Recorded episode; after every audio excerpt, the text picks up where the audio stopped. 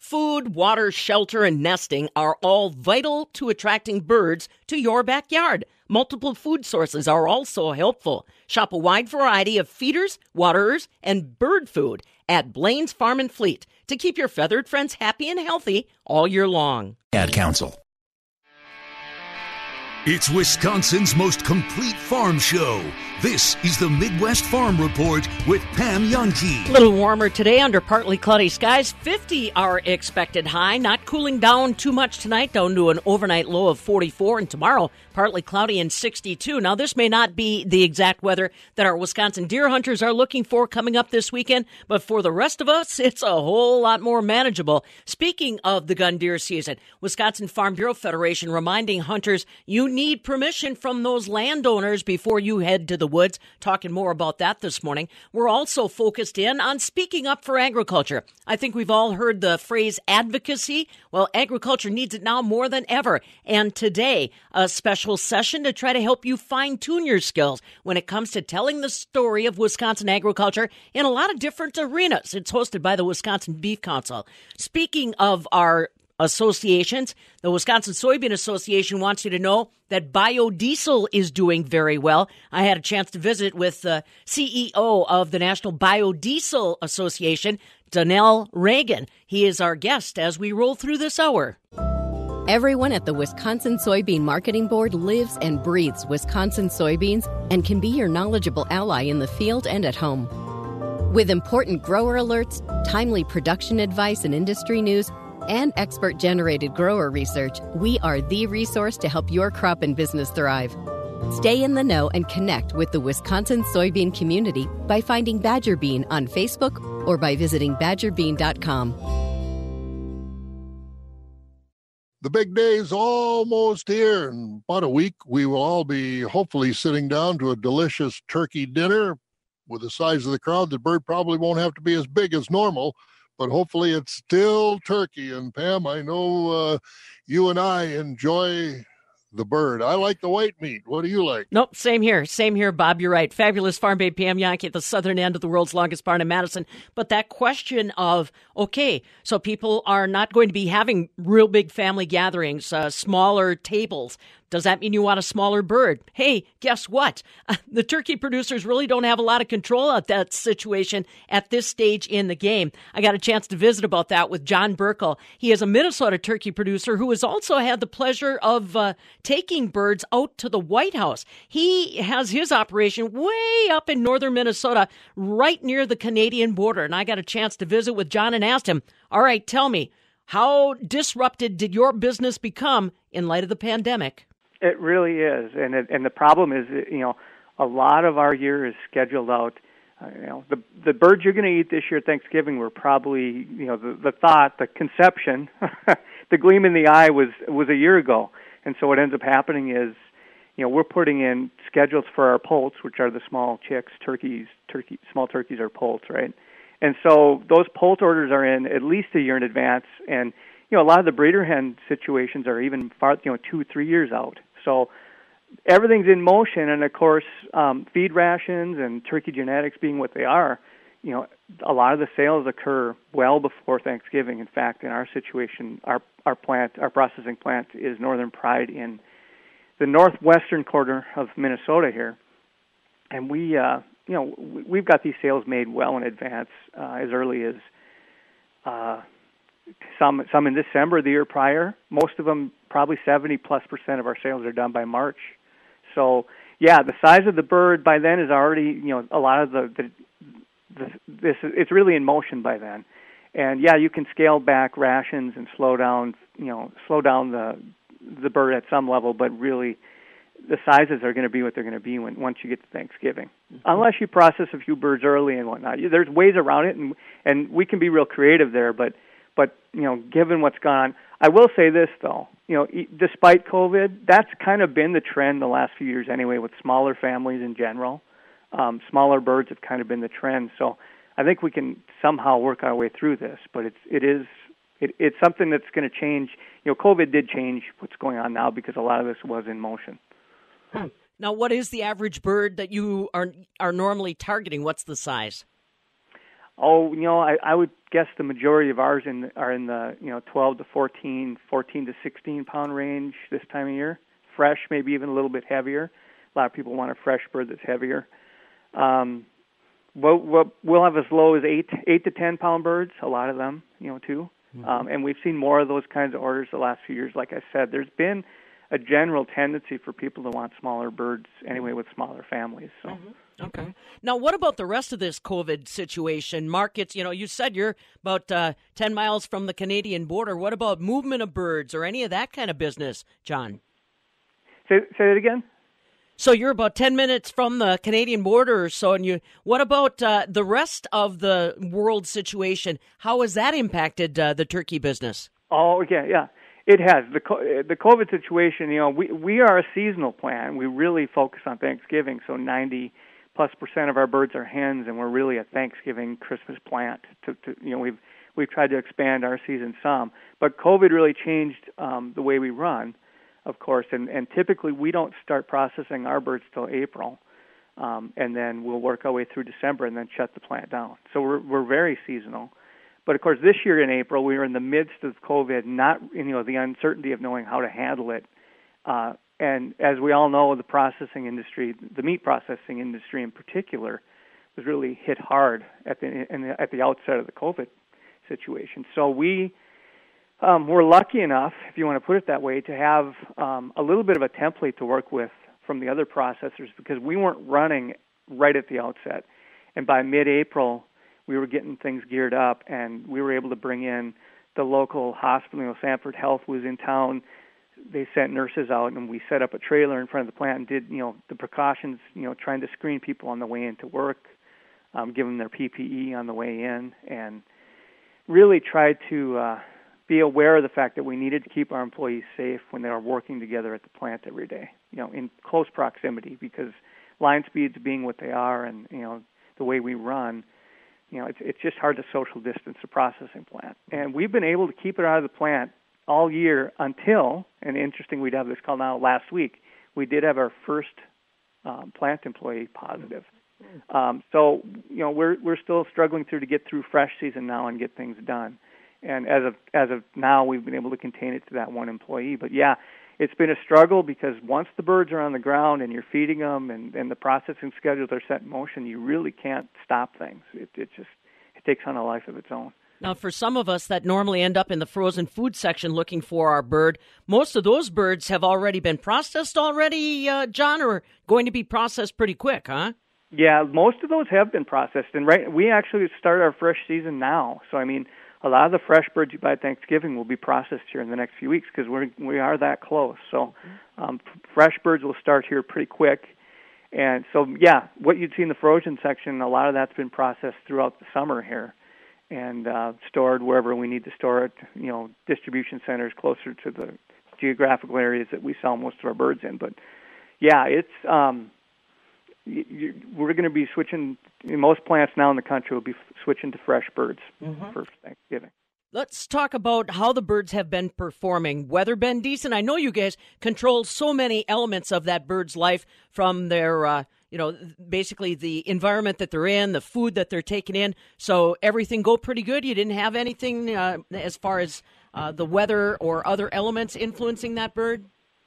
Not really. It's been a really good growing season this year. Um, last fall we were really wet. Um, this year we've been fairly dry, to be honest. And you know, dry and cool weather is not a bad thing for growth rates on birds. Um, so we've we've had a really nice fall actually, and uh, it's it's kind of been compared to last year. It was awful. It was one of the wettest falls we've had in a while. So um, it's been a good growing season, and and health wise, we've had just you know a good run here. There hasn't been you know back five five years ago, we had uh, the avian influenza outbreak in the Midwest that really struck hard and and was uh, really catastrophic for our industry. It took took a couple years to come out of really, but none of that this year. We've been we've been fortunate. So let's talk a little bit about your bottom line then, John. You mentioned, and I've forgotten how close avian influenza has been as far as the calendar. So after that, the rebuild, uh, getting everybody back online, rebuilding populations and that. Now we've got uh, the issue of COVID and questionable demand, perhaps. How's the bottom line looking for turkey growers? it's looking reasonable, but there's kind of two markets there. I mean, for for the whole bird producer, things look fairly fairly good this year. Um, on the on the other side of it, you know, so typically the birds you see at Thanksgiving are going to be hens that are bagged. The tom is growing heavier, and those are the birds that are boned out, and you're seeing your you know your deli breast meats and your your cuts of turkey stuff like that. Um, the tom side of the market was hit harder by the COVID situation because a lot of that you know there's a lot of export that, that's tied to that. There was just issues revolving around the tom market. That's you know it's kind of a bifurcated market. It's a lot different than the hen market. Um, so um, on the whole bird side, as far as our group goes and our co-op of, of 25 odd growers here that uh, that are invested in our plant, we're we're going to have a reasonably good year, I think, because um, the whole bird market has held up well. I do think that people in the end are looking for something normal this year. I think they they're, they're they want to return to you know the, the traditional Thanksgiving. I think is going to be there, and despite all the talk about smaller birds and the struggle to find them, and I think you know people want normal and they want leftovers after Thanksgiving and they want to watch their football game stuffed. And I think in the end, we're going to have a good year. I think we will. You know, one of the other holiday traditions that uh, you have been involved in yourself is delivering the turkeys out to the White House.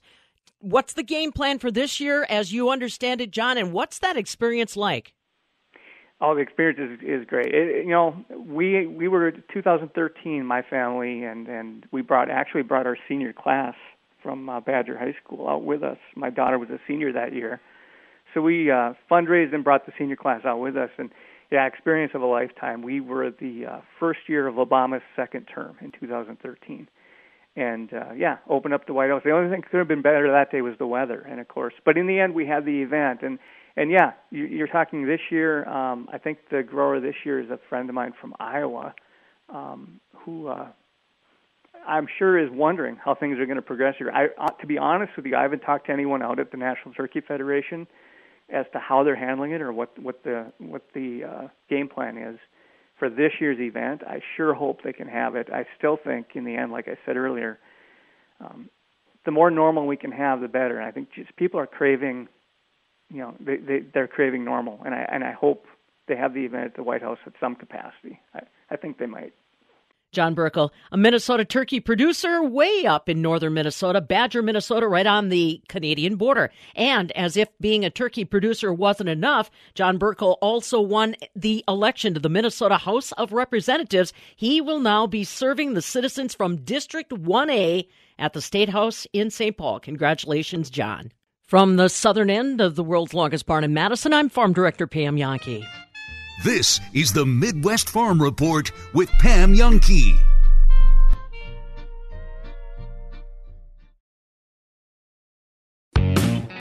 Johnson Tractor has new Case IH equipment on hand ready for immediate delivery. And 0% financing makes it really easy. Find year end savings on in stock Case IH combines, tractors, and planters. Johnson Tractor will sweeten the deal when you trade in your current unit. Call Johnson Tractor today and find yourself in a new Case IH for a great price. Johnson Tractor, Janesville and Juda. Johnson Tractor from land to lawn. No doubt about it. The best seat in the house is the one in your bathroom.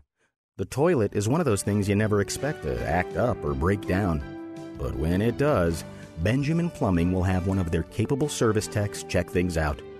It could be something as simple as a float valve, or it could be you're due for a brand new, comfy toilet. And not to worry, the majority of Benjamin Plumbing's residential repairs are more affordable than you might think.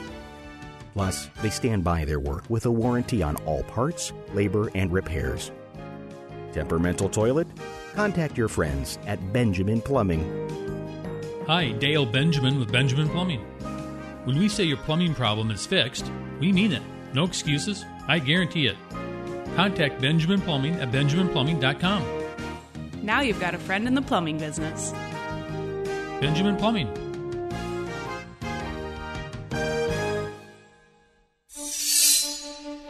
There are those who dedicate themselves to a sense of honor, to a life of courage, and a commitment to something greater than themselves. They have always defended this nation and each other. They still do. The few, the proud,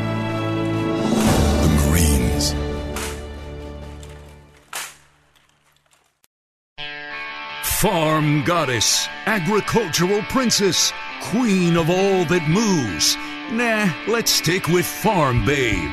This is the Midwest Farm Report with Pam Jahnke. Well, it was fairly calm when I walked in the studio this morning, but I understand the wind's going to be kicking up quite a little bit today. Stu Muck, ag meteorologist, along with us. You know, I can't, I can't uh, get my mind off of gun deer season coming up this weekend, and you know, wind is one of those things that you just really wish you didn't have to contend with. Not only does it make the tree stand sway pretty good, but it also gives uh, those critters a real good sense of where you are with the with a wind like that.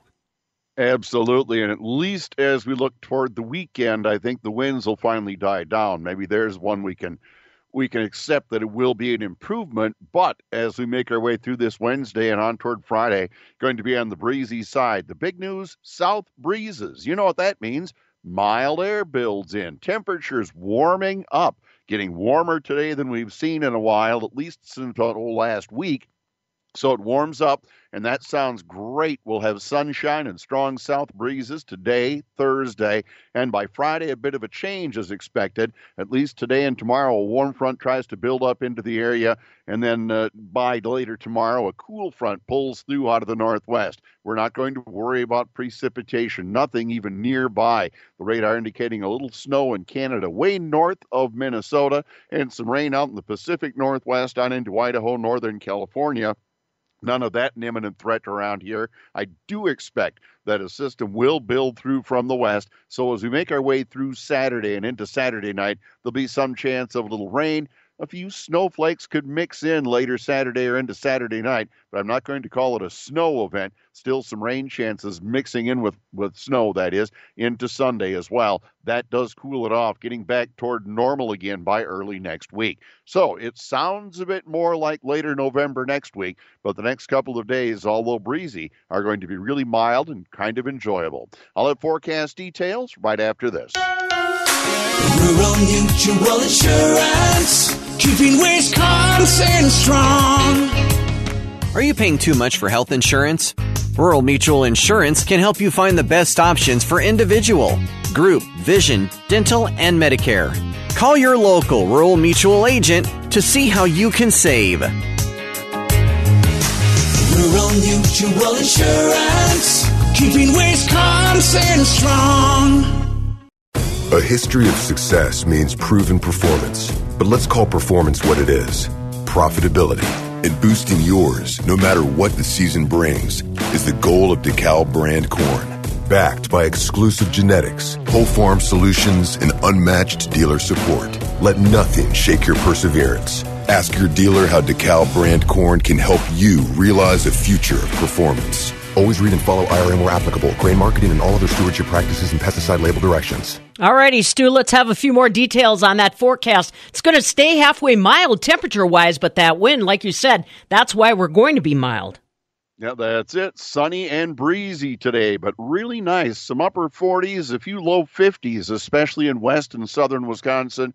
But those south winds, they'll increase today up to around 10 to 20, even gusting near 30. That's how winds remain overnight and into Thursday. So clear, breezy overnight, down only around 40, maybe an upper 30 here or there. South winds 10 to 20 and gusty. Mostly sunny Thursday, partly sunny skies building in the west but around 60, a few low 60s. 62 Madison could be a warm spot. The southwest wind still quite strong, gusting to 30. And then there's Friday, partly sunny, back to the low 50s, and maybe an upper 40 with the northwest wind at 5 to 10. Could be that little rain snow as we start move our way into Saturday afternoon, Pam. But even then, around 40 or so Saturday. Not uncomfortably cold, but it's going to be a little damp. All right. Well, we'll we'll get the Gore-Tex going. We've got clothes that wait in the closet all year round for this kind of stuff, right?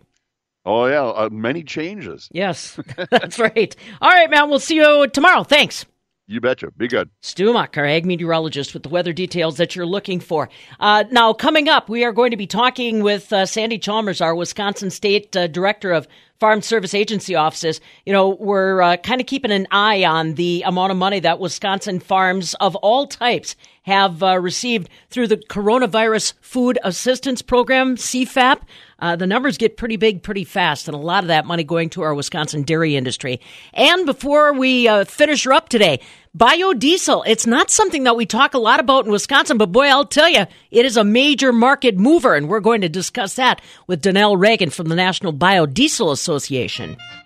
This is the Midwest Farm Report with Pam Jahnke.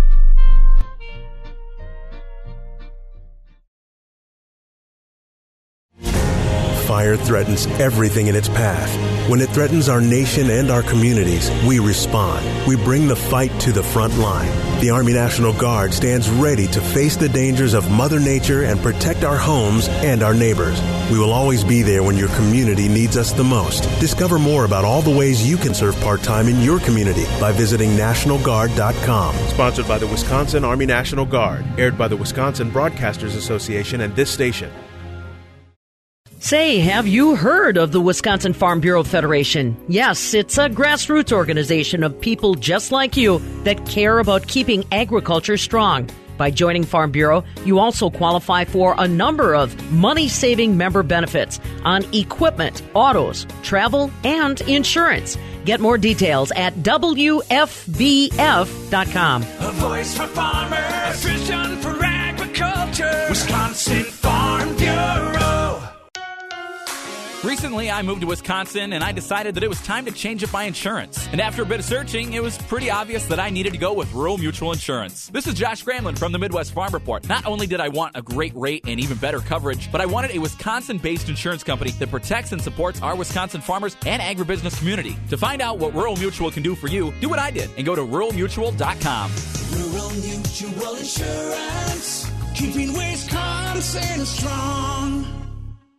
When someone breaks important safety rules and drives negligently, a crash is often the result.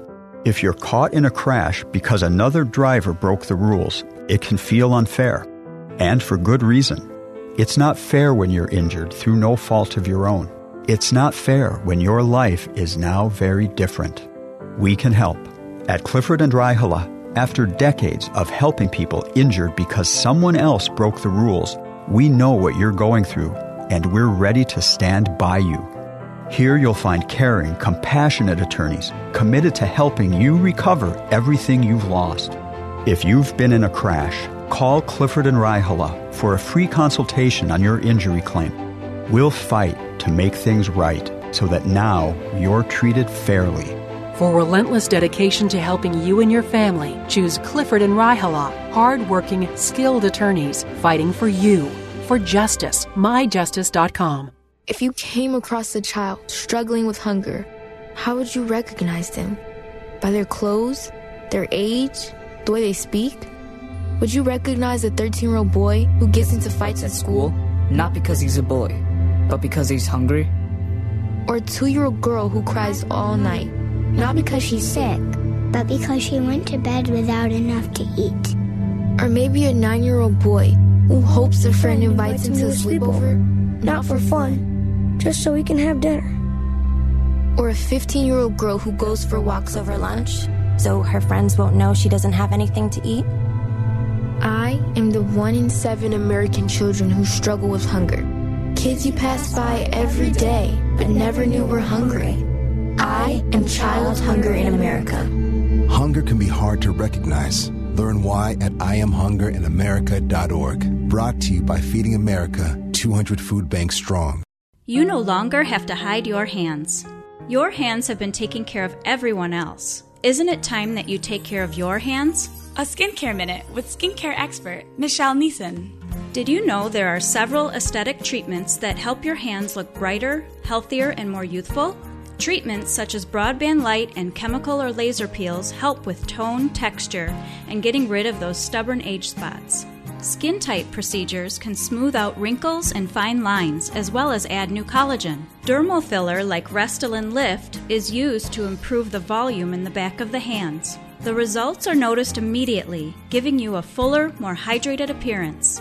Most treatments can last over a year and are more affordable than you might think. Now you can show off your hands with confidence. Let your natural beauty shine through.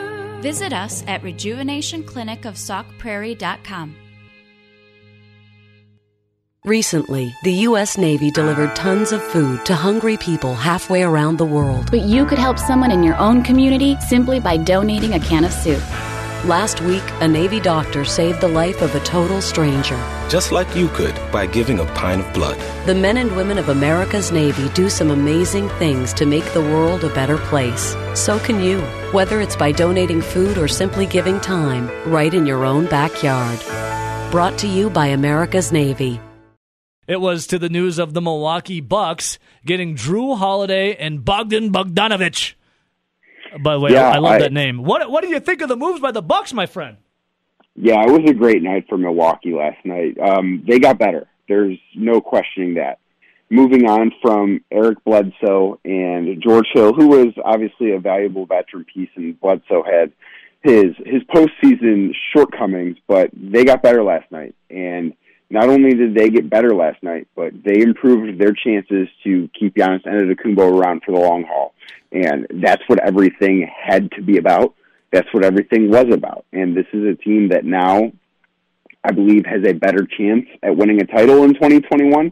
But more importantly, they have a better chance at Giannis Antetokounmpo being around for the next six years, and that's what matters the most. That's what I want to ask you about, Danny. So you're a Ohio native. I mean, you grew up obviously loving the Cavaliers, still love the Cavaliers. You, uh, I think LeBron James, uh, it's safe to say, is your favorite athlete of all time. Yeah. Sure, that would be a fair assessment. What was it like when LeBron James left the Cleveland Cavaliers for you? I mean, that was uh, devastating as a, uh, sophomore in high school. Um, it, it was it was just a it was a crushing thing to uh, to a fan. I mean, it was a crushing thing to a city. You know, it was uh, Cleveland kind of went from being the pseudo center of the sports world to an an afterthought, and that's a difficult thing for for a franchise to deal with. It's a difficult thing for a fan base to deal with, and it's a, a difficult thing for a local economy to deal with too. Um, And then, the, obviously, and then that the King came back, though. The King came back and he got you a title, and then you got to cover him doing that, Danny. Uh, the and reason why I bring that up, everything. The reason why I bring that up though is, you know, when the, when James first left, did you ever think he was going to leave? Um, I didn't want to admit that I thought I did, but it made the writing was on the wall, and it made all the sense in the world for for that to happen. And there were similar writings on the wall, I think, with Giannis in Milwaukee prior to what happened last night. So that that's where I was going with this. Is is I don't think Giannis is going to leave, but I am also a a homer when it comes to my teams. You know, like who wouldn't want to be in the lovely state of Wisconsin playing for the Bucks, right? But then you look at your backyard where James leaves the Cavaliers to find greener pastures. Do you think um, if they don't make these moves that Giannis does not sign that supermax and would you know go elsewhere? If they don't make these moves, I certainly don't think Giannis signs the supermax this summer. And that being said, you know, it would he has to sign it prior to December 22nd, prior to the start of the season, or that same exact offer can be presented to him at the start of next offseason. So it's not as if oh he signs it now or he's definitely gone. The Bucks can't re-sign him because that's just not true. But now with these moves, I think the likelihood of Giannis signing that deal prior to the start of this upcoming season has increased tenfold. I, I went from I would have been absolutely stunned if it happened to now I I I think it's a, a good possibility that it does happen. Um, I think there's a lot to be excited about if you're a Milwaukee Bucks fan today. Yeah. Um, this last night was I, I think one of the biggest nights in franchise history. Well, what type of player is Jrue Holiday in your opinion? Is he an upgrade over He is- everyone else that they traded, and is he is, is he a nice player for a nice fit for the Bucks? Yes. Uh, let, let me just speak in a, a quick generality here that Jrue Holiday and Bogdan Bogdanovic, the two players that the Bucks acquired last night, were the two best players involved in either one of those trades. The Bucks got better last night. Jrue Holiday is quite an upgrade from Eric Bledsoe, and Bledsoe's a fine player in the regular season. I think we could agree he's an 82 game player and doesn't necessarily have what it takes to be successful when the lights shine the brightest. He's a good defender, a, so-so offensive player that's a little too turnover prone and can't shoot well enough. But Jrue Holiday is is a, a massive upgrade in that position, in my opinion. He's the lights aren't going to be too bright for him in the playoffs. He's a very good defender. Maybe not quite the first team All NBA guy that Eric Bledsoe has been the last two years, but there's not a very big difference if there's a difference at all yeah. on what those guys can do defensively. And then offensively, Holiday is the better player. Um, he he's not great from three point range, but he's better than Eric Bledsoe, he's really good at everything else. I just have, Danny, I have a, nightmares. A I have nightmares of Eric Bledsoe trying to shoot threes in the playoffs. It like haunts my dreams, and not it is terrible. I can't stand it. If nothing else, Jrue Holiday is not going to get outplayed and embarrassed by a guy like Terry Rozier in the playoffs. Oh, That's God. not going to happen with Jrue Holiday, and that happened with Eric Why'd Bledsoe. you have to bring that up, Danny? If your workout includes baling hay and pitching pens, then you'll be comfortable right here. This is the Midwest Farm Report with Pam Jahnke. Partly cloudy today. We're looking for a high of around 50. Thursday, partly cloudy and 62. Friday, 51, and even into the weekends, although we've got rain in the forecast Saturday and Sunday, temperatures still in the 40s. I'm Pam Jahnke. Now, from the Landmark Services Cooperative Agri News Desk, here's what's happening on a Wednesday. It's the 18th day of November. Couple little tidbits for you. Did you know on this day in 1963, push button phones were used for the very first time. Now just stop and think about how you're going to have to explain that to your kids or grandkids. Push button phones used for the very first time on this day in 1963. On this day in 1978, the mass suicides took place in Jonestown. Remember that? Uh, Jim Jones, the founder and head of the People's Temple. They started in Indianapolis, ended up in Guyana, where 900 people plus committed suicide this day in 1978. Happy birthday to actor Owen Williams and uh, happy anniversary to Catherine Zeta Jones and Michael Douglas. They got married on this date in 2000. And now you know. Well, we want you to know that if you are planning on heading to the woods, then you definitely need to make sure that you're respectful of Wisconsin's trespass law. Wisconsin Farm Bureau Federation reminding everybody that's headed to the woods According to Wisconsin's trespass law, you need to make sure that you have got permission from the landowners in either written or verbal form. And that means every year, not just because you kind of talked to them about five years ago. Gefford says communication is one of the biggest things we need for a safe hunting season. She also reminds landowners if you have problems with trespassers, call your county sheriff's office. She says DNR wardens do not have the authority to investigate trespassing complaints. So why don't you take some of the time today before Friday, folks, and reach out to those landowners and rural farmers and make sure that you've got permission yet again this year to hunt on their land. It is part of Wisconsin's trespass law. And remember, that's whether or not the land is posted. Today is a day to speak up for Wisconsin agriculture, or at least gain some of the skills on how to speak up for agriculture. Agriculture advocacy is a phrase that's often used, but sometimes people don't really have the skill set necessary to do a good job of communicating with non farm consumers. Tammy Vaassen, the executive director of the Wisconsin Beef Council, says today they want to try to correct that. This is really an opportunity for anyone within agriculture, um, or if you're a beef farmer, or you're working for a related supplier company, or however you're engaged in agriculture, to tune in and learn from someone who has been able to share her story nationally with consumers about what we are doing across our state and nation in producing wholesome and safe beef for for families. So this is really that opportunity to to tune in and learn how you can share your story, whether that's through social media, through people um, that you're going to church with, or or perhaps sharing stories at um, family gatherings, or even just at the grocery store about beef nutrition, um, how we, again how we're raising it, um, and how to really connect on a deeper level with our consumers.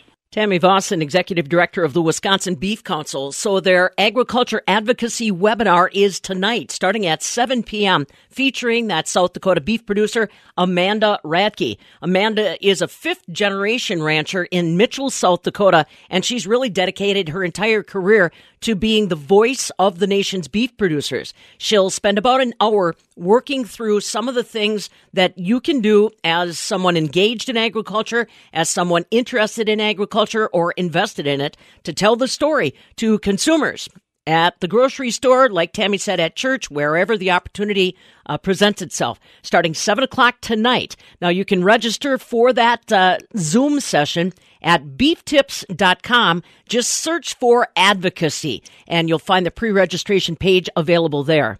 Tammy Vaassen with the Wisconsin Beef Council and tonight's Agriculture Advocacy webinar starting at 7.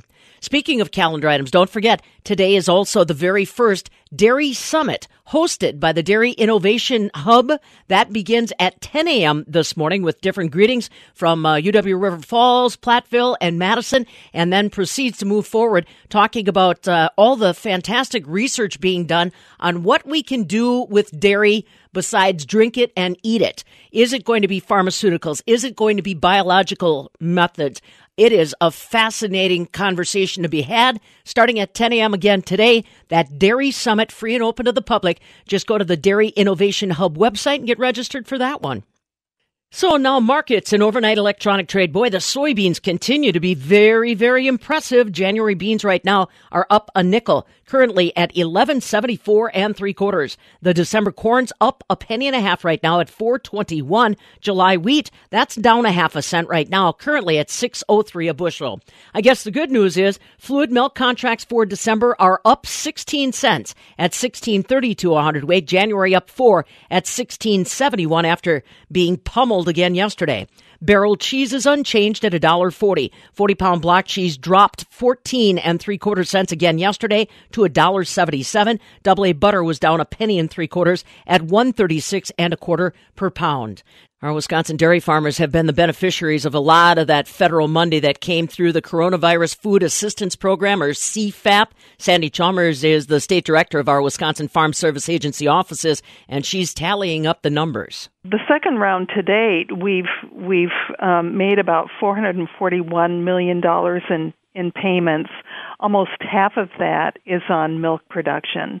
When when you add together the first and second rounds of CFAP in our state, we've made $964 million in, in payments total, and about 542 million of that is on milk production. Sandy Chalmers, State Director of our Wisconsin Farm Service Agency offices, and another reminder that the Dairy Margin Coverage Program, DMC, is still available for dairy producers as a risk management tool. Sign up ends on December 11th. So if you haven't already taken a look at that option, make sure you're talking to your county farm service agency offices and getting that paperwork taken care of. Hold on just a second. Our friends at the Wisconsin Soybean Marketing Board stop by our studio in just a moment. This is the Midwest Farm Report with Pam Jahnke. At Wyffels Hybrids, our family recipe for success has been handed down for three generations. Take two parts high performing hybrids, mix with one part unmatched quality, then finish it off with our secret sauce superior customer service. Some people may say it's impossible to get the best hybrids from an independent, family owned company, to which we'd say, have your cake and eat it too. Mmm, Wyffels Hybrids. Quite possibly the best hybrids you can buy. We don't offer greasy handshakes or kiss babies on the forehead to get your vote. Tom and Tom of Tom's Auto Center. We hope you elect Tom's Auto Center for our overall genuine knowledge of complete auto repair. We really do want to make your car great again. Stay safe, drive safe. Off Highway 51 in McFarland, a stone's throw from McDonald's. Tom's Auto Center.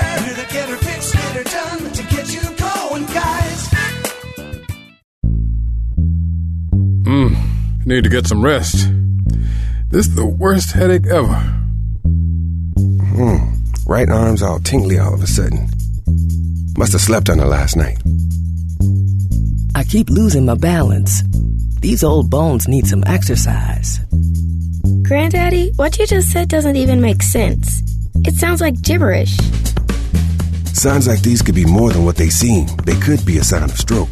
Sudden weakness or numbness of the face, arm, or leg. Sudden trouble with vision in one or both eyes. Sudden trouble walking or difficulty with balance. Or a sudden intense headache that comes out of nowhere. If you or someone you know has any of these symptoms, don't wait. Call 911 immediately. You could make a difference in someone's life, someone you love, maybe even your own. Time lost is brain lost. Find out more at powertoendstroke.org. Brought to you by the American Heart Association, American Stroke Association, and the Ad Council.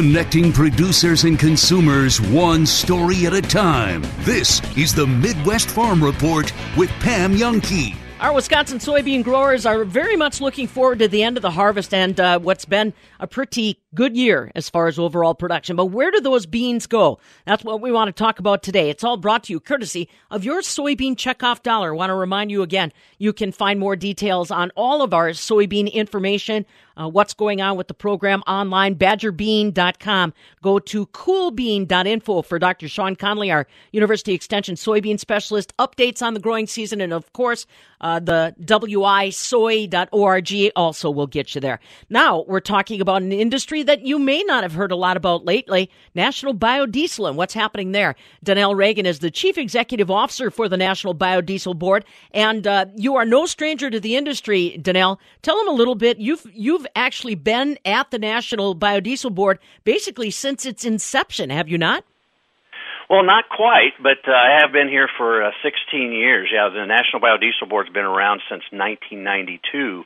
You know, the nation's soybean farmers uh, were at that time looking for uh, to create a market for soybean oil that was uh, continuing to grow and accumulate, and so uh, we've been at this since 1992. But really, commercial production of biodiesel didn't really start until the late, uh, until around 2000. Wow. Okay, so that's something. So, how are we doing as far as production, consumption? I mean, there was a time when actually our commodity prices, high soybean prices, made it almost a, a disadvantage uh, for soybean biodiesel. What's going on today? Well, things are, are growing and a lot different. You know, as I said, I've been here 16 years, and when I joined in 2004, uh, biodiesel production in the United States was maybe around 100 million gallons. Uh, last year in 2019, we've we went over that two billion gallon mark. Uh, two billion, so billion with a B, and so we've seen a, a lot of growth. And the neat thing that we are looking at is, is seeing what's coming out in front of us, and we we have high hopes and expectations that our industry will uh, will continue to grow in, in the coming years. Is there anything uh, people are going to say, oh, sure, but that's because there's attractive government incentives to get biodiesel out there? Help them understand that side of things, Donnell.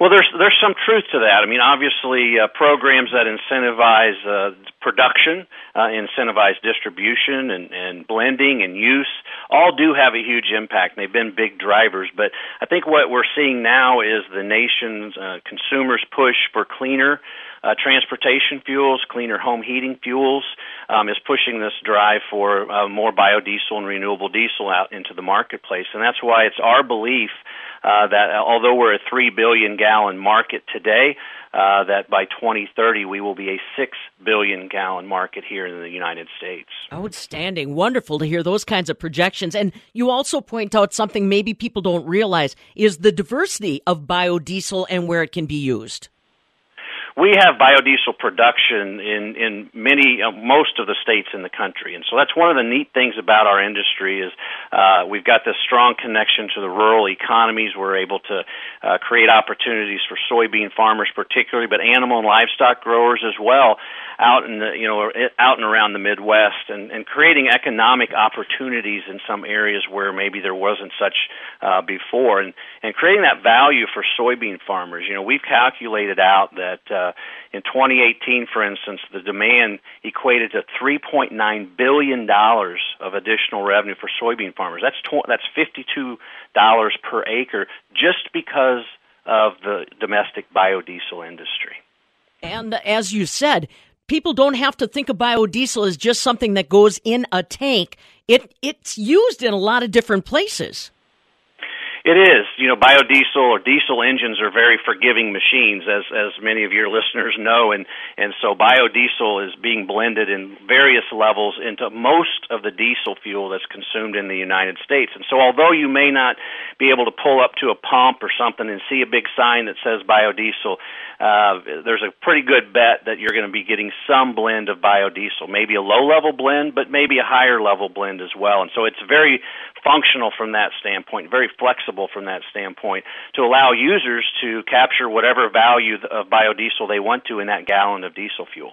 Donnell Rehagen's along with us. He is the chief executive officer for the National Biodiesel Board, uh, about 130 member companies from across the United States. And of course, that involves a lot of our uh, soybean growers. Let's talk a little bit more, Donnell, about where you see opportunity. Now, we've had some transition, obviously, that we're working through in Washington, D.C. Is there any pending legislation or movement federally speaking, or even on a regional basis, that continues to encourage biodiesel production. I mean, you made an excellent point. More and more, especially in light of the pandemic, uh, consumers want to be in control of where they're getting things from, and that directly correlates with the message from biodiesel.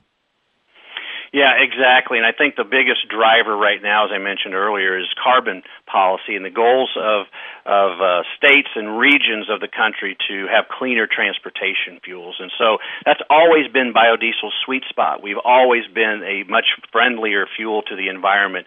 Uh, carbon and greenhouse gas reductions are, are immense using biodiesel instead of petroleum diesel. And so that message is now kind of coalescing through the country, and you're seeing consumers and again states and regions, you know, from a policy and regulatory standpoint, that are saying we want to make this move and we want to make it now. And so we're going to have a great opportunity to capture a lot of that uh, market because we have those products in biodiesel and renewable diesel. We have those products available now. So where they may be looking long term for electrification and things like that, we all know that some of those markets, especially heavy duty transportation, off road, like uh, your farmers are experiencing, is not an ideal application for electrification. So we're able to offer those carbon reductions in a liquid fuel that operates exactly like uh, everybody's been used to, only it's biodiesel and renewable diesel. If Donnell Rehagen could use his magic wand and tap a region or a state of the country and open their eyes to the benefits of biodiesel, where would it be, Donnell? The reason I bring that up is other alternative fuels, other renewable fuels have struggled for acceptance in certain areas. Is there anything like that that you'd love to remedy with biodiesel? Well, we have sort of a unique situation there. Most of the biodiesel in the country is produced in the Midwest. Uh, but actually, most of the demand for biodiesel is on the east and the west coasts. And so, if I had a, a region of the country that I'd like to see, you know, better understand the benefits of using biodiesel, it would actually be many of us right here in the Midwest. I'm in Missouri. We have nine biodiesel produ- uh, uh, plants here in the state of Missouri, but a lot of that fuel leaves the state of Missouri. And so, uh, uh, trying to see that that would happen would be a would be a huge improvement for for us. And I think uh, when you start looking at carbon policies and and environmental policies, those are things that are going to come. Maybe a little slower here in the Midwest, but those are going to come to our spaces as well. And again, biodiesel, renewable diesel will be well positioned for that.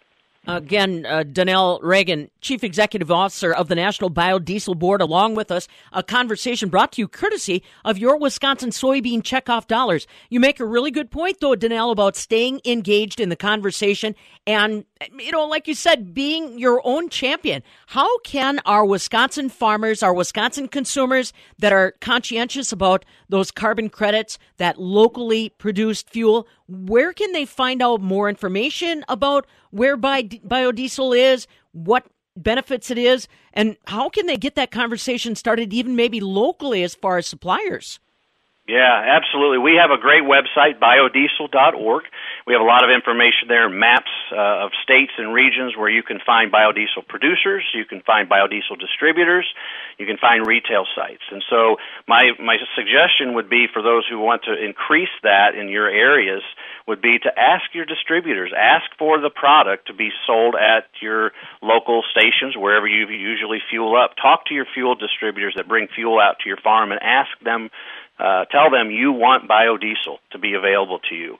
Um, from also from a policy standpoint, as I say, very influential. Make sure your elected leaders in your cities don't skip them in your cities in your counties and at your state level know how important biodiesel is to to your economy. As soybean farmers, uh, we're talking about biodiesel making up 13% of the cash price of soybeans today. 13%. So that market is extremely important to soybean farmers whether you have a biodiesel plant in your backyard or whether you don't even have one in your entire state. It makes a difference nationally in the price of soybeans. Oh, my goodness, for sure. And like he said, it is growing, and that's the plan with the National Biodiesel Board. That's Donnell Rehagen, Chief Executive Officer. Like he said, a fantastic network uh, that continues to grow that industry and will continue to grow that industry on your behalf. Your soybean checkoff dollars at work with the National Biodiesel Board. And that update brought to you courtesy of your soybean checkoff dollars. Don't forget for more information on how you can stay engaged in the Wisconsin Soybean Association as well as what's going on with your checkoff dollars, go to wisoybean.org badgerbean.com, or of course, Dr. Shawn Conley's website, always there with great information.